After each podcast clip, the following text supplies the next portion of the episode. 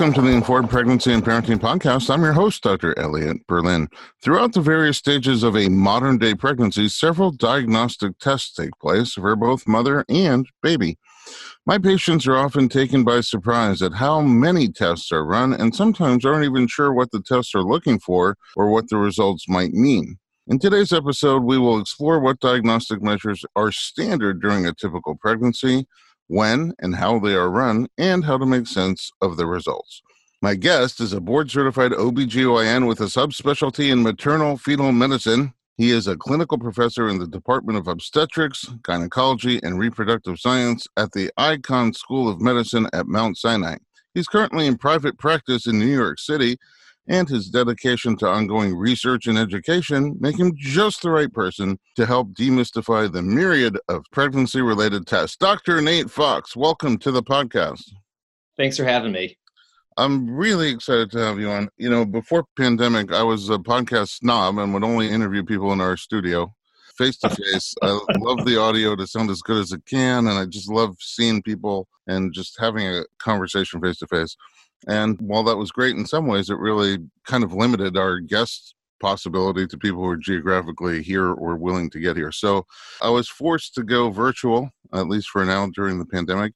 And it's been a huge blessing because I've been able to meet some incredible people from around the country, around the world, and share even more informed pregnancy information with our audience. And I'm very excited to have you on today.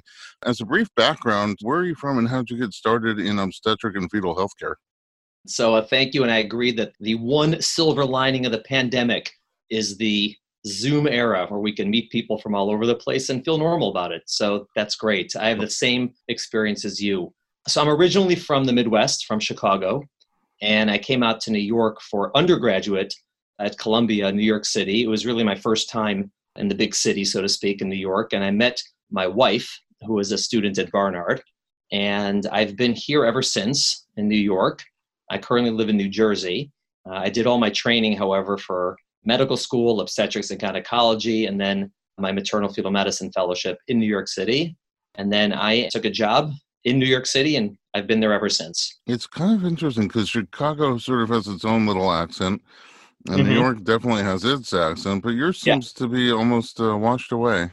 It comes out periodically. If I say the word like pants, I get oh. the that's the Midwest but I'm all over the place. I'm kind of a hybrid now. I've been in New York longer than I've been in Chicago, but I still tell people I'm from Chicago. The Chicagoans are very proud, and it's hard to get out of us no matter what. I have all my Cubs paraphernalia. I walk around with my Cubs backpack and my Cubs shirt, and you know we're we're very proud of our town. Oh, on top of everything else, you're brave. Not anymore. Good again. so, in terms of your training, you mentioned medical school, then OBGYN, then maternal fetal medicine. Before right. we jump in, what are the differences between OBGYN and maternal fetal medicine? Right, so great question. So, when you finish medical school and you have to pick a field, there are obviously several. One of them that most people know of is obstetrics and gynecology. And the training for OBGYN is basically a four year residency where you spend about half of your time doing obstetrics, so that's prenatal care, you know, care during pregnancy, deliveries obviously is a big component of it being on the labor floor, and the other half is gynecology, so office gynecology, surgical gynecology. And then most people when they finish their training, they become OBGYNs and go into practice either in private practice or for a hospital and they do a combination of both obstetrics and gynecology. There are several what we call subspecialties within the field. And one of them is what I do, which is maternal fetal medicine. It's colloquially called high risk obstetrics. And basically, what we do is an extra three years of training for specifically pregnancy related issues. So that can mean uh, women who have medical problems who become pregnant, someone with, let's say, diabetes or high blood pressure or cancer or lupus. Or it could be a woman who's perfectly healthy but has a complicated pregnancy. For example, she has a twin pregnancy, a triplet pregnancy, or she has bleeding or preterm birth. And it could be a combination of those two.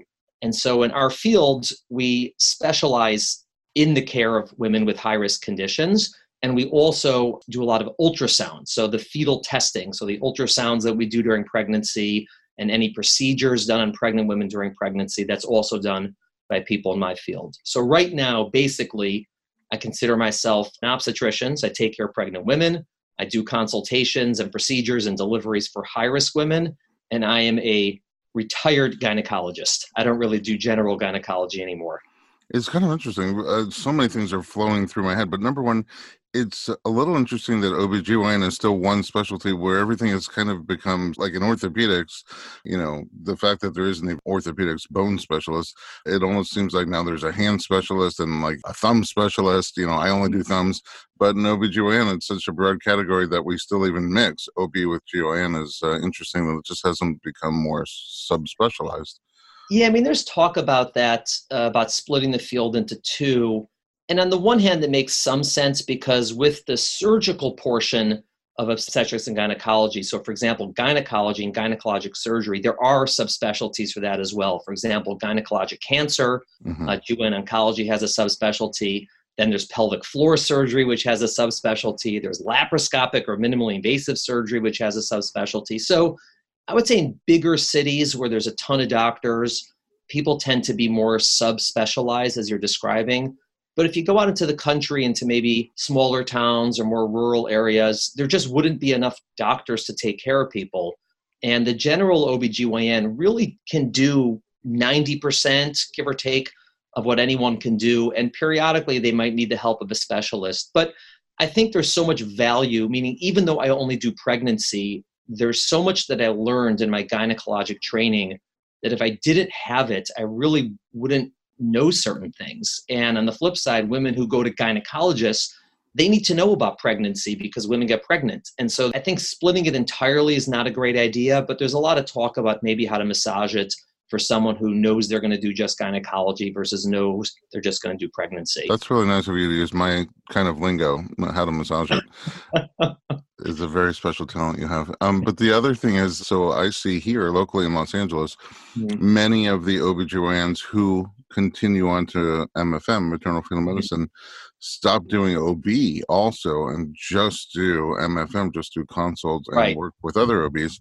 And I also see just OBGYNs who don't specialize into MFM as they get further along in the career, they kind of retire from obstetrics, not from gynecology. Right. So you're like an interesting doc in the sense that you still do OB, even though you're an MFM, and you kind of moved away from gynecology. I mean, you're just, you know, pregnancy and delivery specialist at this point. Yeah, I mean, a lot of people, the hardest part of our field is probably the idea of being up at night for women in labor, and you lose a lot of sleep. And so some people, as they get older, which makes sense, it's harder physically to do that. And so they move away from pregnancy related care and obstetrics and go into gynecology. Also, the reason they do that is because they've met and taken care of so many women over the years. And now that they're older, you know, they're 50, 60, 70s, they're not going to be having babies anymore, but they certainly need a gynecologist. And so you've built up a large practice of people who are already going to see you. For maternal fetal medicine, it's interesting some people go into the field specifically because they like pregnancy but don't like doing deliveries. And so for them, they're like, okay, I can still concentrate in pregnancy and do consultations and really partake in the wonder of pregnancy, but not have to be up at night. And there are others like me who still enjoy doing deliveries. I would say right now in the US, probably 70 to 80% of maternal fetal medicine specialists don't do deliveries routinely or regularly, maybe a few during the day, but they don't do um, call, as we call it. Yeah, so I mean, again, it just makes you kind of an interesting person, still regularly overseeing, managing, working with typical pregnancy and delivery, and also um, doing the more advanced maternal fetal stuff. As a MFM, mm-hmm. would you say, just as my own curiosity, would you say that your patient is the pregnant person or the baby or both? So it is both, although principally it's the mother. Our hierarchy is always healthy mother, number one, healthy baby, number two, and then number three, it's usually a fight between healthy doctor and healthy partner. We get to decide who gets third place. uh, but it's a focus on both, and it is one of the reasons I find our field so fascinating and so interesting, and that we're trying to understand the health of the mother and the physiology of the mother, which is completely different during pregnancy. Everything changes and trying to sort that out and figure out what to do for her. And by health, it's physical health, emotional health, mental health. I mean, there's so much that goes into health. And then for the fetus at that time, we're also trying to figure out what's best for the fetus in terms of growth, in terms of nutrition, in terms of optimization. Rarely are those two in conflict. Usually, what's good for the mother is good for the fetus, and vice versa. Occasionally, there are situations where we have to decide is the mother going to take a little bit of more risk to her health in order to maybe, let's say, prolong the pregnancy and help the baby?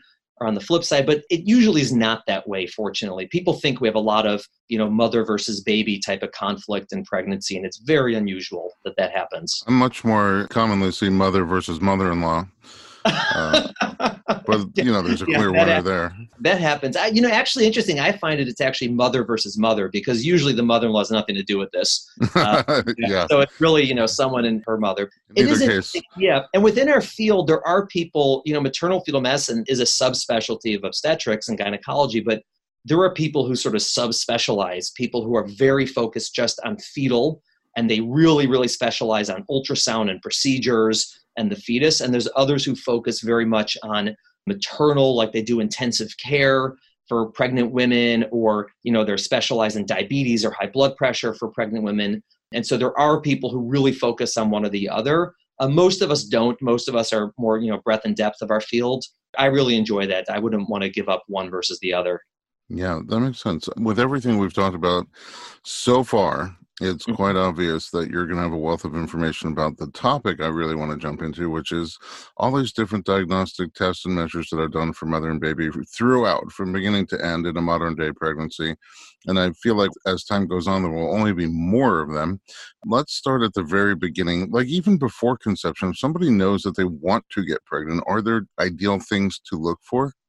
Yeah, that's a really great question. And we actually just did an entire hour long podcast on that topic about the pre-pregnancy visit. For most women who are, you know, healthy and just no medical problems, no complicated pregnancies in the past, there's not much to do. It's good to get a checkup to make sure all your general health tests are in order, you know, whether it's a pap smear or whether you're, you know, in need of a mammogram or whatever it might be. Prenatal vitamins, specifically having folic acid in your system before you get pregnant, is one of the things that's very helpful in terms of preventing a specific condition in the fetus called spina bifida. And that's something that a lot of people know about, but some people forget. So you don't really need to see a doctor in order to do that. But if you're thinking of getting pregnant, it's good to even beforehand start either any prenatal or some form of folic acid.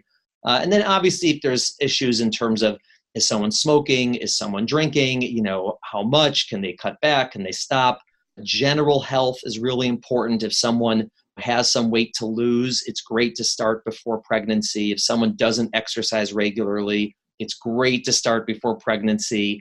Again, all of these things are good to get in order. And then for women who do have conditions, health conditions, whatever it might be, it's really good to meet with someone before pregnancy to see is this condition going to affect my pregnancy in any way? Or is the pregnancy going to affect my condition in any way? If I'm on treatment like medications, do I have to change them? Do I not? Who's going to follow me? And I found one of the reasons it's important is the actual medical component that sometimes you really need to do something before pregnancy. But even if not, once someone gets pregnant, there's so much going on, and it's so hard to sort of coordinate this. You know, you feel like pregnancy is moving along, and if you can get this stuff in order before you get pregnant, I find that people just have so much more peace of mind once the pregnancy is starting because i see women in both situations before they get pregnant and then also when they're already pregnant and sort of scrambling to try to work that all out yeah, and you don't always know, but I agree with you. If you do know, it's sort of nice to touch base and even just have a little session where you find out, hey, what's in store for me, you know, assuming that I conceive soon. Also, a few things that you mentioned medications. One thing I see is people who are really unsure what to do if they're taking medications for mental health like anxiety or depression or other mental health medications. And we've come very far away with those medications and safety. And um, it's important to discuss, I think, before you get pregnant so that you have a clear path on uh, what to do. And the other thing that you mentioned is, you know, let's say you have excess weight, it would be great to take it off before conceiving if possible or to get it under control. I had a personal issue with that because my wife insisted on getting pregnant with our second baby before I had a chance to lose all mm. the weight from our first pregnancy, and then yeah, I just had yeah. to give up after that. So. all right. I mean, health in general, people sometimes overlook the fact that just having a healthy lifestyle is so important during pregnancy and they focus on you know the tests and you know the vitamins and this but really just the idea of eating well and exercising and having good mental health and sleeping well these things are critical in pregnancy. I mean i'm here i am i'm a high risk doctor. I'm talking about the most basic things in the world but they end up being the most important. And in terms of you know mental health we find a lot of women unfortunately they get pregnant and then they just stop all their medications because they think they're like horribly dangerous. And that's rarely the case almost never do we have to stop medications most of the ones out there are either perfectly safe or you know they seem to be safe enough that they're worth the potential risk but that's a really important conversation to have before pregnancy with your doctor just to make sure you know you have a decision in play before you actually get pregnant yeah, absolutely. Uh, we're going to take a quick break and then we're going to really jump into the first and second trimester uh, tests. I was very excited when you said the word R. I finally heard the Midwest your accent. So yeah, you've been authenticated. Uh, we're going to take a break. We'll be right back with Dr. Nate Fox.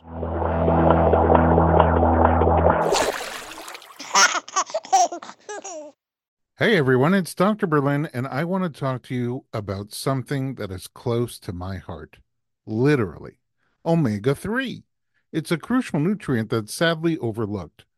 With 95% of women deficient, Needed, the supplement brand I trust, created their brand new omega 3 soft gels. Designed by perinatal experts, they support you and your baby's well being from fertility to pregnancy and beyond.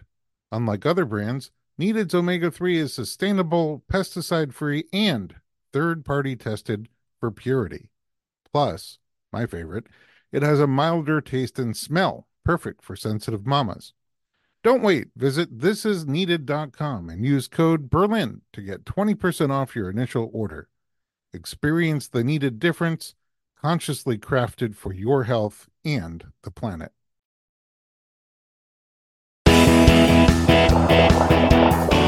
Welcome back to the Informed Pregnancy Podcast. We're talking to Dr. Nate Fox. Okay, now you think you might be pregnant. First test that everybody runs to do, I assume, is the pregnancy test. There are lots of different kinds the kinds that you pee on, the kinds that you take a tube of blood. What are we looking for? When's the right time to do them? Yeah, I mean, there isn't really a right or a wrong here. The ones, the quote unquote home pregnancy tests, are really very good and they're very sensitive, so to speak, meaning if there's any pregnancy hormone in your system, the urine tests tend to pick them up as positive, uh, specifically nowadays. It's more precise, maybe, to get a blood test, which gives you an actual pregnancy hormone level, but it's rarely relevant. I mean, a lot of people end up getting all these tests for their pregnancy, and generally, they're not necessary. What I tell people is if you think you're pregnant, you know, take a pregnancy test at home. If it's positive, you're pregnant. And then at some point, we have to figure out is this pregnancy what we call a viable pregnancy? Meaning the likelihood of a miscarriage is actually pretty high. I think people don't realize how common it is to miscarry pregnancies because a lot of people don't talk about it. And also, it sort of depends on when you decide is the start of the pregnancy. Meaning, if you pick the start of a pregnancy as the time your pregnancy test becomes positive, the likelihood of, of it not being positive anymore or you know getting your period and you know losing the pregnancy so to speak can be 20 30 40 50% based on how old you are. And then as you get more pregnant and you don't miscarry that rate goes down. So once someone's pregnant we like to have them come into the office at some point to verify that everything looks good. There's different ways to do it. Some doctors prefer to have you come and get a blood test and then two or three days later get another blood test. And if it's going up by the right amount then that seems to be okay. But ultimately the best way to decide or to know that the pregnancy is viable is to have an ultrasound somewhere six seven or eight weeks give or take after your period which would be four five or six weeks after conception.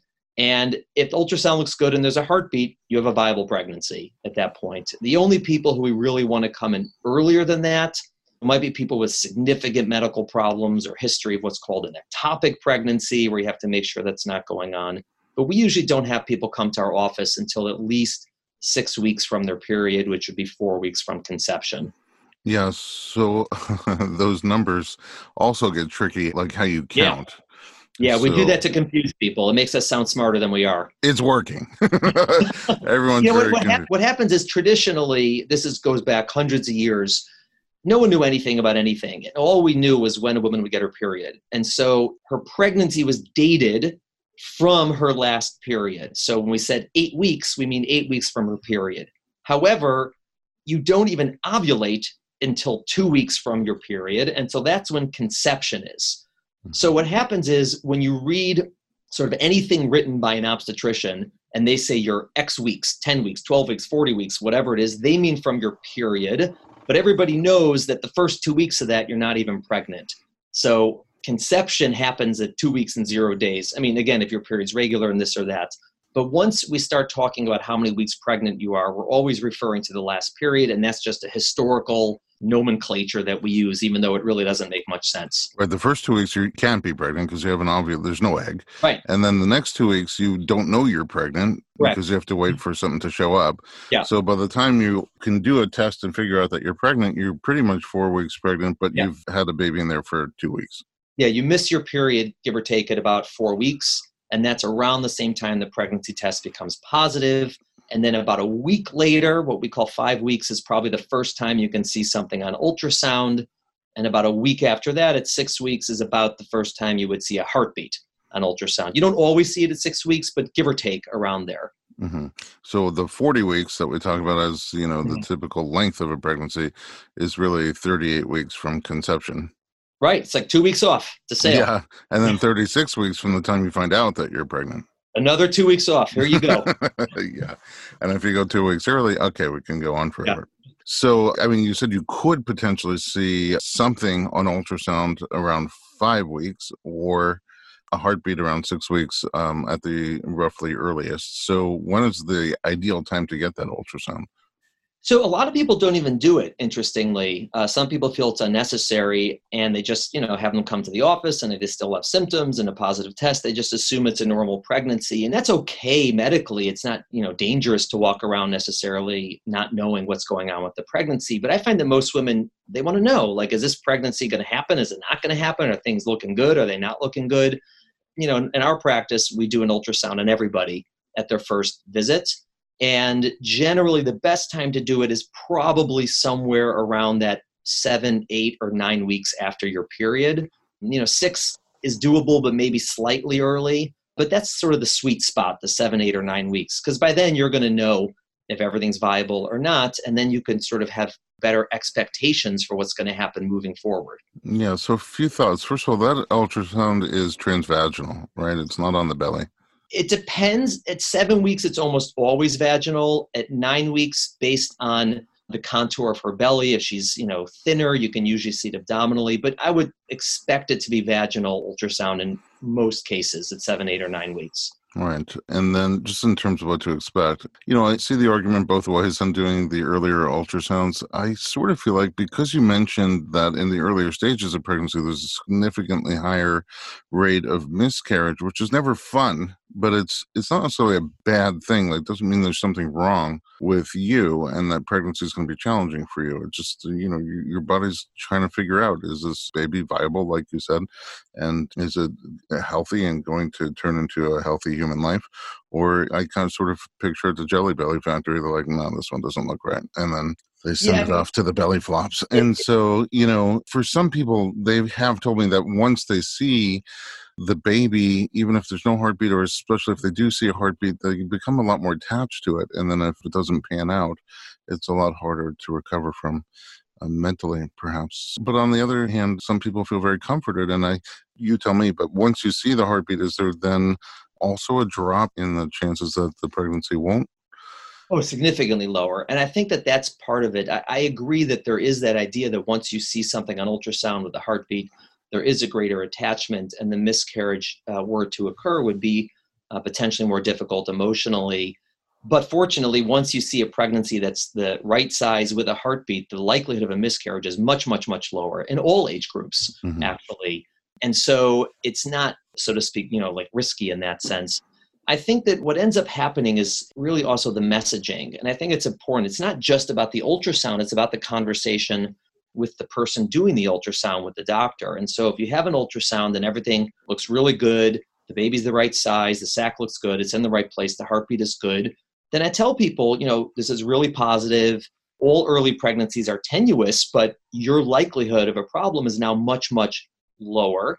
Whereas if I do the early ultrasound and there isn't a heartbeat or the baby's measuring much smaller and there seems to be, you know, it doesn't seem right, then we'll talk about that. And again, it's about the conversation, about the discussion, and about women having expectations that are realistic, both positive and negative. Some people end up being too negative and some people end up being too positive, but it really, it's, it's important, just like you said at the very beginning about having accurate information. I think if I can give them good information about what the likelihood is going to be for this pregnancy, they find it very helpful. And as you said, the miscarriage, if it happens, almost always means nothing about the mother. It's not like she did anything wrong or there's anything wrong with her. It just happens to be that the egg that came out that ovulated had the wrong genetic material in it. And that's just a percent chance. It's just odds, the likelihood. It's almost never something that's a problem with the mother, uh, certainly not something she's doing. And right. that's also a very important point that the body is able to recognize that early and miscarry those pregnancies. Yeah, it's very hard to go through. It stinks. It's very painful, but sort of on that level that you're talking about, that's an abnormal pregnancy from the start and was meant to be miscarried. And I'm not saying it makes women feel better about it because it's horrible, but at least it's sort of understandable why it would happen. Yeah. And so, two thoughts. One is now that you have some understanding of the pros and cons of doing or not doing those early ultrasounds, it's always your choice. You can pick whether you want to do it or not do it and have that discussion with your doctor and be an active decision maker. Uh, you know, sometimes I sort of compare it for my patients. They're very surprised if they have a miscarriage, very shocked, and generally don't hear stories. We've tried on our podcast to have people share their miscarriage stories, especially celebrities, people who you somehow relate to or at least know that they exist, and they share their miscarriage stories. And I think the conversation is moving a little bit more in that direction.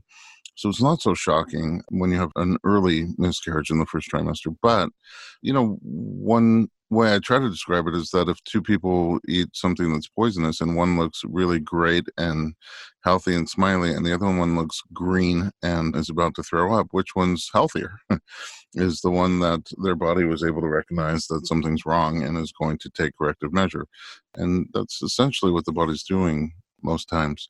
In terms of the other tests in the first trimester, I would like to know what else yeah. is typical and standard, but also, since we spent a little time talking about how you count things, when do the trimesters shift over?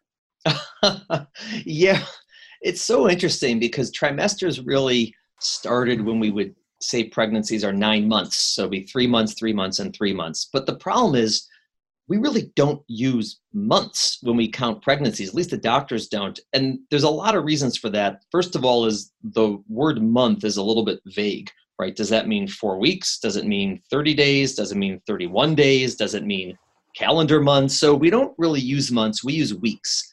And people actually dispute what we should call first second and third trimester. The way i look at it is the first trimester is from when you get pregnant until about 12 or 13 weeks. And the most important point is, and we'll talk about once you sort of have all the tests that are complete in the first trimester, around that time, I say you're in the second trimester. And then the third trimester starts around 24, 25, or 26 weeks. And I usually use 24 weeks. Some people use 26 weeks, but give or take. If you want to remember round numbers, 12 weeks, 24 weeks would be the, the way to go. Yeah. I mean, that makes a lot of sense that it's just sort of a ballpark and not an actual clinical term, yeah. uh, the trimester. And also the idea that they may not be symmetrical. They may not be the same number of weeks depending on how you're counting them. Okay. So, whatever trimester means, what else is done in the first trimester testing wise? So, once we've established that the pregnancy is viable, either with an ultrasound or with the serial blood test, you know, there, there's the tests we do just basically on the mother. We examine her, you know, head to toe, do a physical exam. If she's due again for a pap smear, we'll do a pap smear. Uh, this is just, again, general health type of measures. There's blood work, what they do at the beginning of pregnancy. Again, very little of that is actually relevant to most people. We like to verify, you know, that she doesn't have HIV. We like to verify that she's not anemic. We like to verify if she's immune to certain viruses, so we know whether she needs vaccines or doesn't need vaccines after pregnancy. But most of that is just sort of a standard panel that has very little relevance to her, and you know the results are almost not even discussed because they're just sort of the standards. I would say the more important testing starts towards the end of the first trimester, and that's when we get into all the genetic testing uh, related to the fetus. And that's, I think, number one, fascinating, and number two, the most difficult for women to understand because it's also the most difficult for doctors to explain to them. And I think that that's really the area where people are lost and what's going on. Okay, so when would the genetic testing start? What are you looking for? And there are various options on how to do it as well. Right. So the first thing is to separate there's two types of genetic testing we do related to pregnancy. The first type, and this is not sequentially, but just you know one of them, is when we're looking at the genetics of the parents, meaning the pregnant woman and her partner, if it's her husband or boyfriend, or if it was IVF or sperm donor, who that person was or is. And the reason is there are certain genetic conditions that are inherited from parents to children, and specifically these that we call autosomal recessive. So some of the famous ones that people may have heard of are like Tay Sachs or cystic fibrosis. And these are conditions where, again, the fetus or the baby is only going to inherit it if each of the parents or both of the parents carry that condition. And so there's testing that can be done on the mother, on the father, to see if they carry genetic conditions. If they carry it, they'll have no health condition whatsoever. There's nothing relevant to their health. But if they both carry the same condition, there's a 25% chance the baby could get it. So that's a type of genetic screening we do during pregnancy. That can also be done before pregnancy because, again, it's testing of the parents. This would have been true. Her genetic tests would be the same when she's one years old and 99 years old. These are her genes. And so that's testing that if it wasn't done before pregnancy, we'll do during pregnancy. And it's only relevant if both her and the partner carry a mutation for the same condition. If they don't, it doesn't matter what they carry. Okay, so you're saying that you could test the donor of the egg and the donor of the sperm to see if they have the same genetic conditions, if they're carriers for them. They don't have the disease, right. but if they're carriers, then we have to be concerned perhaps that the resulting fetus will not just be a carrier, but will actually have that disease. Correct. So take the paradigm for Tay Sachs, for example, just to make it simple. And again, everything here applies to egg donor, sperm donor, but I'm going to say mother and father just for simplicity in terms of what we're talking about here. So you would test the mother, the pregnant woman, to see if she's a carrier. And if she's a carrier of Tay Sachs, again, she is perfectly healthy. She does not have the disease. She has no manifestations of anything. She would never know she has it. She's perfectly fine. And then we test the father, and if he is not a carrier of Tay Sachs, then it means nothing for the fetus, no issues. If he happens to be a carrier for Tay Sachs, so they're both a carrier, then there's a 25% chance that the fetus that she's carrying has Tay Sachs, and her options would either be to wait until birth and test the baby or to do invasive testing during pregnancy, like an amniocentesis or chorionic villus sampling or CVS to see if the baby has it or not. This type of testing can be done before pregnancy also, and if they're carriers, they can actually decide to do IVF and test the embryos before they go in to see if they have the condition or not. Uh, so this is sometimes testing that people already know about before they get pregnant and they've had done, and sometimes not, and we do it during pregnancy. Yeah, just before we'll go into break, I think when we come back, we'll talk about this in a little bit greater detail. But just that last point that you were saying is if the mother and father or whoever's contributing the sperm and the egg are known to be carriers for these diseases, um, both have it, then if they do IVF, so you would trigger the development of more than one egg hormonally and then harvest them. And then you would take a semen sample and combine them somehow you know there are various ways of having the meat and make mm-hmm. embryos and then right. you can actually let them grow a little bit and take off some of the cells and test them right to see if they are either carriers or if they fully expressive for that disease and know before you put them in so that you would only transfer embryos that don't have the disease and, and you can prevent a baby with these genetic conditions from the get-go Right. Now, it's important to realize that there are so many different conditions we can carry. And I would say 50 to 75% of people carry mutations to certain diseases, but 1% or less of couples carry for the same condition. So, this is something we test, but it's usually not relevant to them because we're just sort of assuring that they don't carry the same genetic mutations. It's only 1% of the time that we find that they do carry the same genetic mutation and then they're in this boat where either they have to test during pregnancy or test before pregnancy. So it's something we do, but it's not something that is usually relevant to most couples.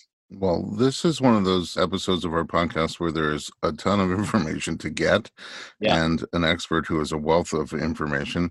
And one of the ones I want to go on for like three or four hours. But it probably won't happen. So let's take a quick break. We'll be right back and dig deeper into the testing that takes place during pregnancy.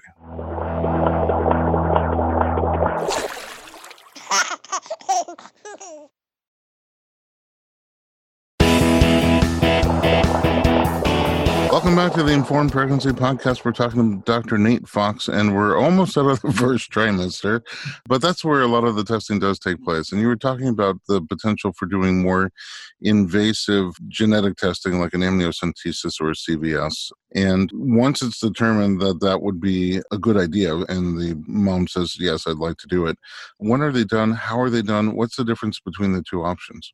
Right. So the CVS is done around 12, 13 weeks, and the amniocentesis around 16 weeks. Uh, conceptually, they're the same. We call them invasive because there's a needle going through the mother's belly. Usually, it's her belly into the pregnancy. In a CVS, though, we guide the needle into the placenta. And in an amniocentesis, we guide the needle into the amniotic fluid around the baby. We do this ultrasound guided. This is one of the two of the procedures that the maternal fetal medicine specialists learn to do. Uh, so it's one of the things that you know I do when I'm covering the ultrasound unit. And the point is, you get a genetic sample from the baby instead of trying to sort of infer it from either blood tests on the mother or ultrasound findings. You actually get a genetic sample, no different from if when the baby was born, you got a blood sample or a cheek swab or something like that. And then we can test for these conditions like Tay Sachs that we were talking about before. More famously, people would do this to look for genetic conditions in the baby, like Down syndrome. And that's the second type of genetic testing that women undergo in pregnancy, where it's not testing their genetics, but the baby. And that's unique to each pregnancy, to each baby. And that's where I think a lot of women get really confused about what the options are. In terms of which test to do? There's basically three paradigms for what to do.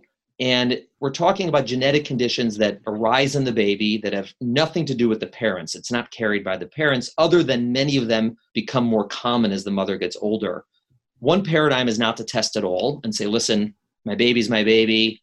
He or she, we're going to go to the end of pregnancy, we're going to deliver, we're going to love this baby, we'll find out everything after birth. And so we don't do any testing on the baby during pregnancy, and that's one paradigm.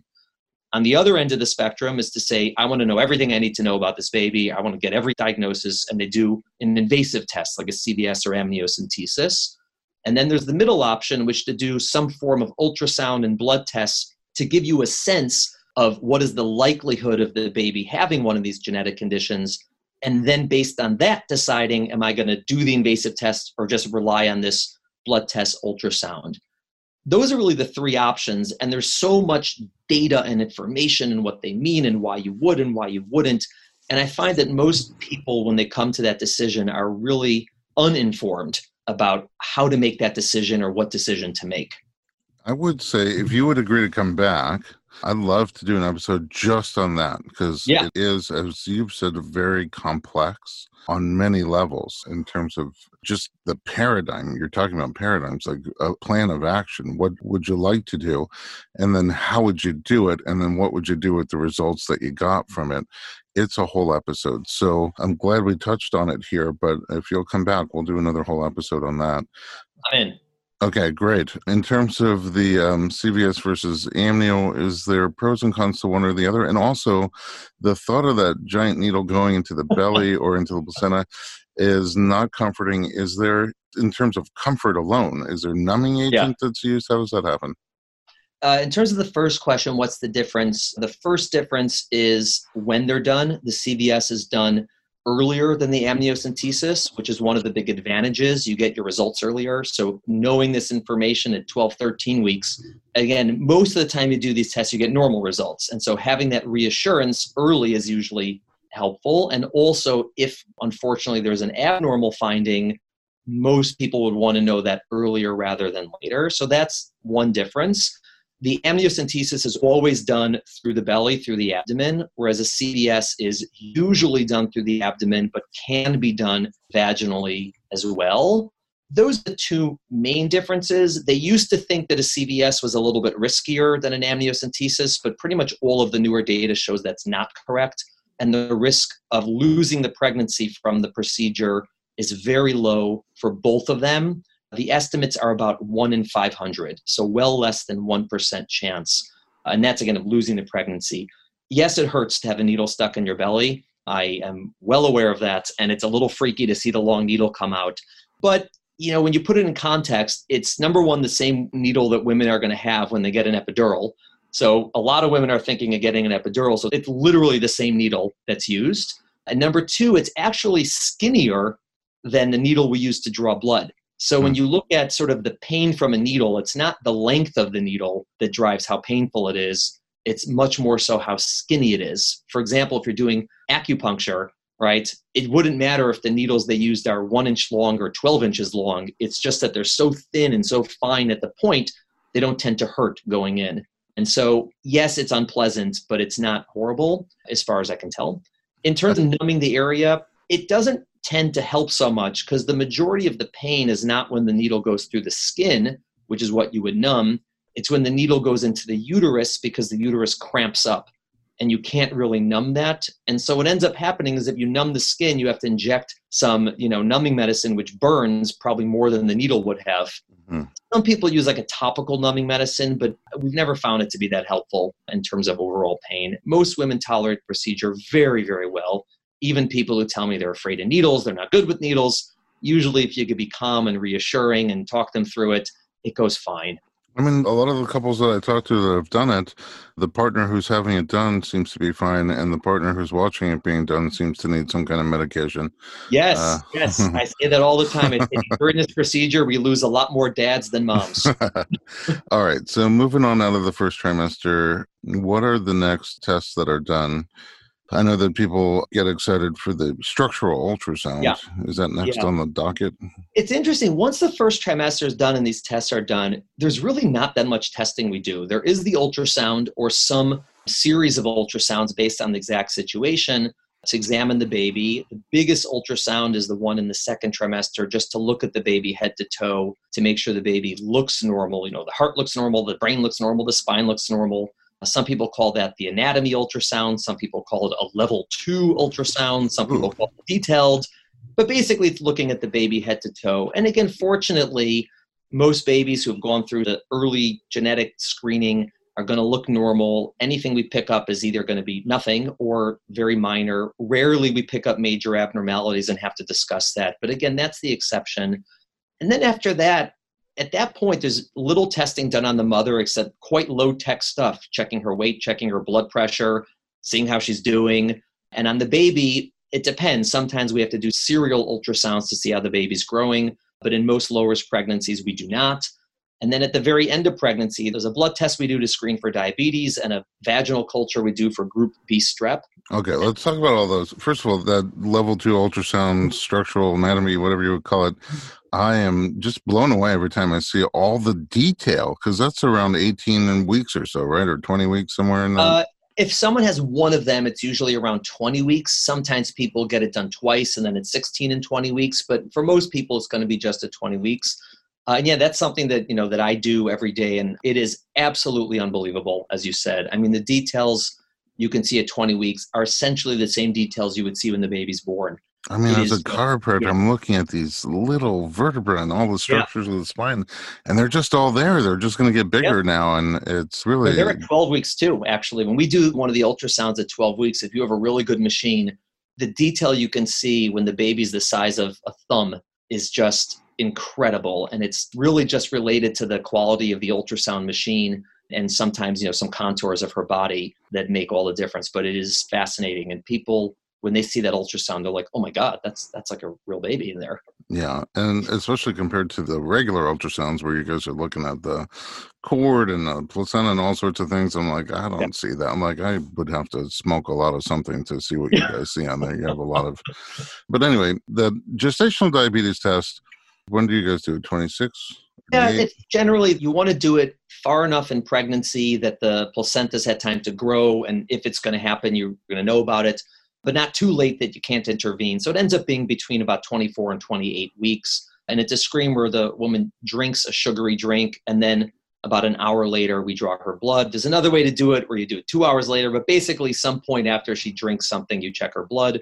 And if she passes, she passes and she's done.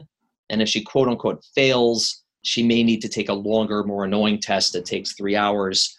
Uh, and essentially, we're just trying to see how the placenta has messed with her metabolism of sugar and if she has higher sugar than we would expect, and then we have to manage it. But it's not a condition that people should be afraid of. It's not dangerous typically to her or the baby as long as it's managed. It's much more of a nuisance. It's annoying because you have to do a lot of things if you have gestational diabetes. So, first of all, the term diabetes is quite scary to a lot of people. This yeah. is not that type of diabetes. Term. It's right. similar in some ways, but it's temporary typically and manageable. My patients don't like a few things. Number one, they don't like that if the test shows that they might have diabetes, that they've failed. they yeah, feel like the term, like they should have studied harder, and they don't love Technically, how their placenta failed. They could think of it that way. Oh, yeah, yeah. And then the other thing is they don't love sometimes the way it's done, like the glucola, just you know, shocking the body. Well, you know, they're trying to eat healthy and drink healthier things, and then they have this concentrated sugar drink to drink I always wondered, is there not like um, a healthier way to do that? Like you're looking for a certain number of grams of glucose. Right. People have done it with jelly beans. There's a certain number of jelly beans, but first of all, it ends up being the same amount of sugar sure. that you're taking yeah. in. So they find those more palatable than the drink. The other way to do it is to have them check their blood glucose by a finger stick, like prick their finger four times a day for two weeks, which number one isn't actually as accurate in terms of diagnosing it, and B is also pretty annoying. Yeah, it's a tough one. I agree. It's not pleasant, and you know we try to keep it light. We try not to make it so serious. Whenever I say the word "fail" to patients, I always put it in quotes. I always laugh about it because I, I always tell them it has nothing to do with them, and it actually has nothing to do with what they've been eating for the past two months either. It's really just the placenta affects everybody's metabolism of sugar, every pregnant woman.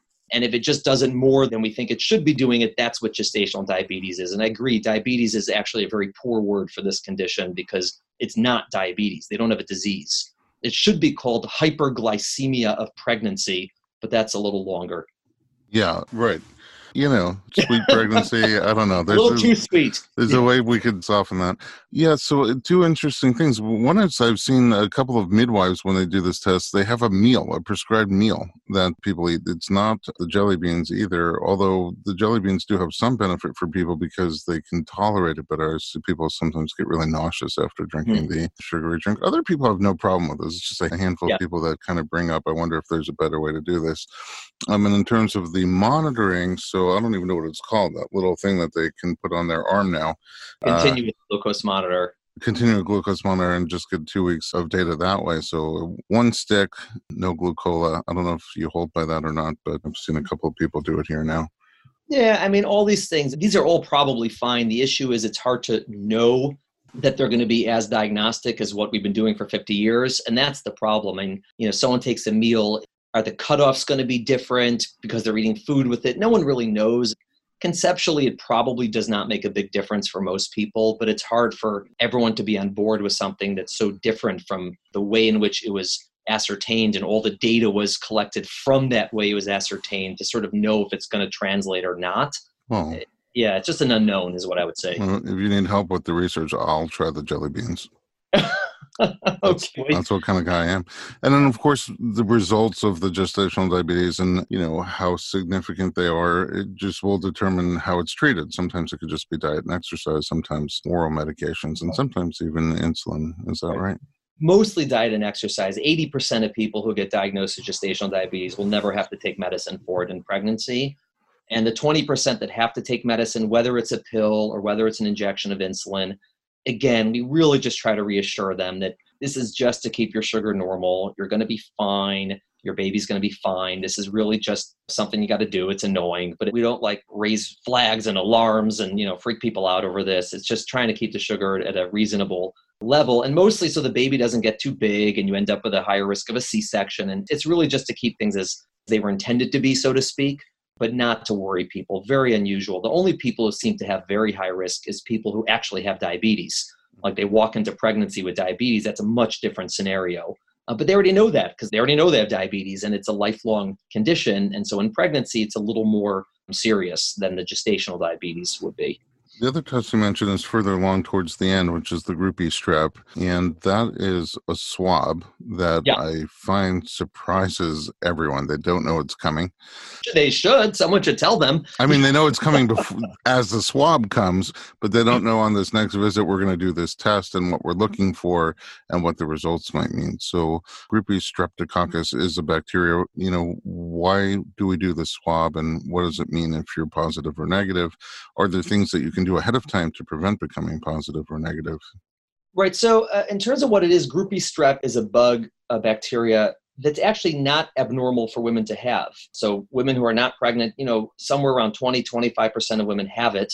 And again, it's not pathologic. If you're not pregnant, we don't care. We don't test for it. We don't treat it because it's one of the normal, what we call flora that you can find in the vagina. The reason we test in pregnancy is because some babies, if they get it during birth, like during a vaginal birth, it can potentially be dangerous to the newborn. It's usually not dangerous to the newborn. Most babies who are passing through don't get a problem. But it's been found that if you test women and those that have it, when they're in labor, you give the mom antibiotics, the chance of the baby getting that, what we call GBS or group B strep sepsis, which is a severe infection, is not zero, but it's almost zero. And so, because of that, we screen all women, and when they're in labor, if they have it, we treat the mother so that the baby gets treated. Once she delivers, again, it's not an issue for the mother. In terms of making sure she doesn't have it, not really known if you know a certain diet can do that, or maybe taking you know eating certain yogurts or probiotics, whether that helps or doesn't help. Because again, it's not an abnormal bug to have. It's not like a problem for her. But isn't a bug that's usually in the gut? It's usually in the gut, but a lot of the gut bacteria can end up in the vagina because there's a, you know, well, the same neighborhood. Yeah. Yeah. So you're looking for a colonization vaginally. Also rectal. The swab, that's another thing that surprises women if they're not warned. The swab is actually supposed to be both rectal and vaginal. So that swab's going in two places, and people should be warned in advance. Yeah, and that's another question that people have. Why are we doing rectal swab? If it's a bacteria that's commonly in the gut, you would expect a rectal swab to be positive, but I've never seen a baby come out rectally. So that's a good thing. It happens, unfortunately. oh, um, okay, good.